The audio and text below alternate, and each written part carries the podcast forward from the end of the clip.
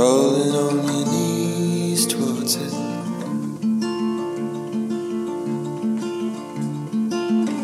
Making mama so proud. But your voice. So a few years ago, I was looking into the nutrition habits of N F L linemen. And they actually eat during the season somewhere around eight to nine thousand calories per day, because that was their coach's uh, demands essentially. And sometimes they would eat, eat like a full dinner, like two two portions, and then a snack right before bed, which was typically like a, a full size pizza. And um, a college buddy of mine actually confirmed that, who played collegiate football. And then sometimes they would have a snack in the middle of the night, where they would set their alarms, wake their, wake themselves up, and drink a protein powder milkshake in the middle of the night. And one of the linemen said, you know, our bodies were doing so much work that they actually craved and could process that much food. Um, the teaching of Christianity is that you, your, your soul, you have a soul. You have deep longings within your soul. And that your your soul was always meant to crave God, to always want more of Him. Lewis, C. S. Lewis called this this, ger- this German word uh, Sinnsucht, and he says it's the in, inconsolable longing in our hearts for we know not what. And the teaching of Christianity is that our purpose here on earth is that we were meant to be full of God at all times. And that our habits were meant to be formed and guided to, to get more of Him. And yet none of us lives like that. Most of us don't go to sleep unable to just get enough of God, or wake up in the middle of the night just to commune with God. Well, the Christmas story is about how a crisis in our lives can actually change our instincts towards God. That's part of what the arrival of Jesus does in Joseph's life. And I, I had a lot of help from this pastor named Sinclair Ferguson on this text. But the, you know, the, the deepest sin, according to Scripture, is not like particular behaviors, but it's that we don't believe that God can satisfy us. And that's why Jesus came. And the story of Christmas is about how God took a crisis in Joseph's life and used it to just completely change him, to, to convert him in a way, from knowing something about God to actually embracing God. And this is how that happened. Matthew one, eighteen through twenty-five. Now the birth of Jesus took place in this way. When his mother Mary had been betrothed to Joseph, before they came together, she was found to be with child from the Holy Spirit. And her husband, Joseph, being a just man and unwilling to put her to shame, resolved to divorce her quietly. But as he considered these things, behold, an angel of the Lord appeared to him in a dream, saying, Joseph, son of David, don't fear to take Mary as your wife, for that which is conceived in her is from the Holy Spirit. She will bear a son, and you shall call his name Jesus, for he will save his people from their sins. All this took place to fulfill what the Lord had spoken by the prophet. Behold, the virgin shall conceive and bear a son, and they shall call his name Emmanuel, which means God with us. And when Joseph woke from his sleep, he did as the angel of the Lord commanded him, and he took his wife, but knew her not until she had given birth to a son. And he calls and he called his name Jesus. Now it's very evident evident from the text in verse nineteen that Joseph was a humble and kind man. I'm sure like many of you here in this room. But that's not what life is about. Like being a decent person. Joseph would have definitely been the kind of guy that we would be honored to have in our families. But that's not the point of it all. To be just or to be humble. The gospel had to become personal to Joseph. Even to him. The humble earthly father of Jesus. Now how did it become personal? Well, the woman he loved appeared to have been with another man. That's a crisis, and a very painful one. There was no other explanation than that Mary had shared the most intimate part of herself with another man, that they had agreed to only share between them two, Joseph and Mary. That's what betrothal, part of what betrothal meant back then. And so Joseph is in a bind here. And so what does he do? He, verse twenty, he considers these things. That word has uh, the connotation he carefully thinks through his next steps. Because what that's what you do uh, when you have a crisis of this magnitude that comes into your life. Most of life is, you know, just sort of thoughtless coasting, especially when things are going well. But when tragedy strikes like this, um, you weigh your options. You think everything out. And that's what Joseph is doing. And somewhere in the middle of that, he, verse twenty, goes to sleep, because it says that he starts to dream. And as Eugene Peterson was fond of saying, God d- does his best work in and through us when we're asleep. And when Joseph starts dreaming, Matthew, the gospel writer, is picking up on these previous biblical themes um, from way back in the day. And an angel appears. And the angel says, "Don't fear to take Mary as your wife, because she wasn't with a man. That child is from the Holy Spirit." And, you know, you got to put yourself in Joseph's shoes. Remember Zach Eswine preaching on this text a few years ago.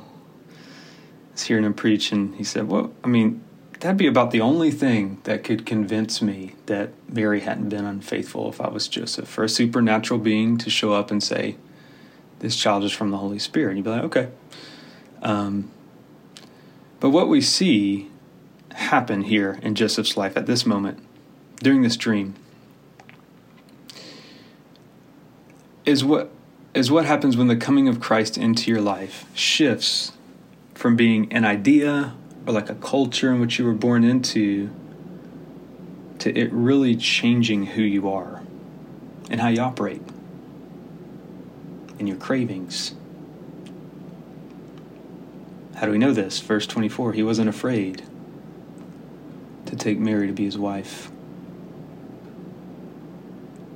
It's because he believed that the conception was from God. He actually believed at the heart level that this was true, which, which really meant when that happens, when he took Mary, what begins to happen is that he was really taking Christ as Lord and Savior, as his King and Priest. How do we know that? Well, several reasons. Uh, it's because he becomes very open-handed with what he thought was his. Think about this. Joseph thought Mary was his fiancée, which is true. But Joseph sees that there's something deeper going on than what he wants. That God has divine purposes over the circumstances of this crisis. And so he doesn't cling to this idea of what he thought he should do, which is divorce her quietly. And so he he changes the direction of his careful consideration, which is hard because it meant that he was wrong about what he thought he should do. But then he obeys the command to name the child Jesus, for he will save his people from their sins. Verse twenty-one. Boy, this must have been a strange experience for Joseph. And as most history shows, in the first century, most Jewish people were expecting the Messiah to come from God. Uh, Joseph was like that. But it came through a crisis, the biggest crisis of his life.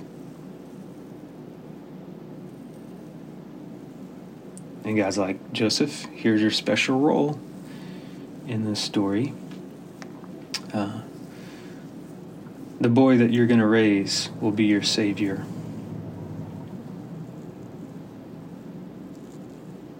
He'll save you from your sins. Remember, Joseph was a just man, humble man, quiet. And knowing Jesus from the heart is a far different kind of thing than being a good person. Even Joseph needs saving. Now, I wonder if many of us here in this room are confused about this, that life is not about being good. It's not about having predictable or positive circumstances. But here's what life is about. It's about not being afraid to embrace Jesus. What does that practically mean? It means that you have to learn, and I have to learn, how to enjoy God, how to crave Him. Think about what's underneath it all. That's the root, is it not? That we don't desire God like we know we should. We desire other things. Comfort, peace among people.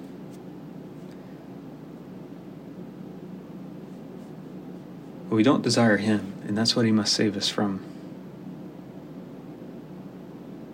And just like in Joseph's life, so it is in yours. It often takes traumatic events that cause fear in our lives for Jesus to become our Savior.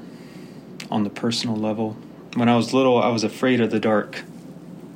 I was afraid of going to sleep by myself, and so I would oftentimes get into bed with my older brother, Brad.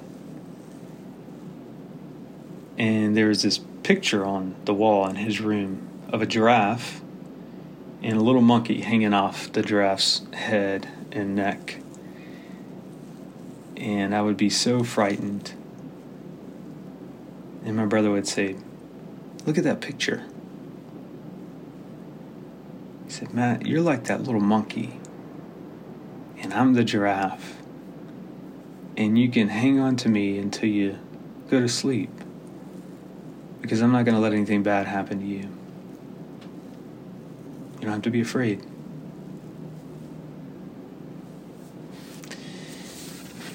And I'd go to sleep uh, clinging to my brother. Many Christians have attested to this, but when all is stripped away in your life and fear is on the line, you're afraid of something that might happen. So many Christians have attested to this. Some of you in this room have.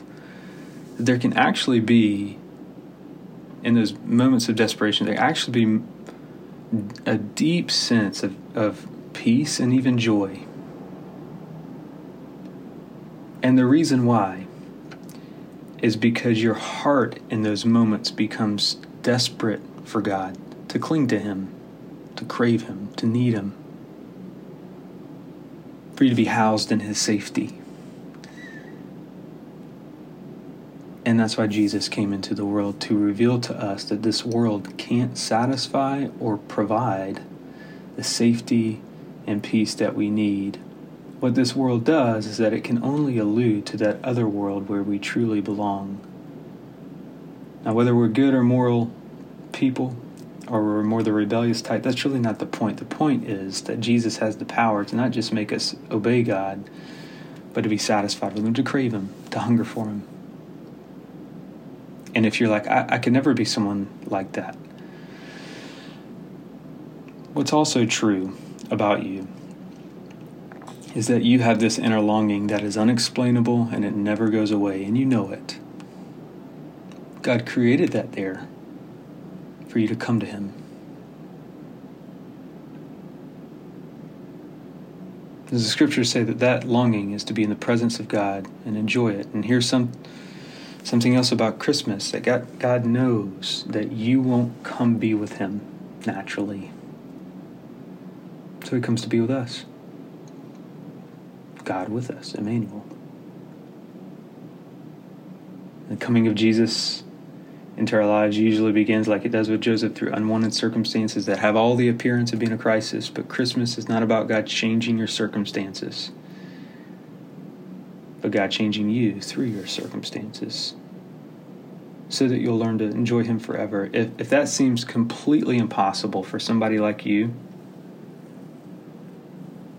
for you to come to God, uh, that is the very purpose for why God came into the world, to draw those who would never come directly into His presence in the midst of fear.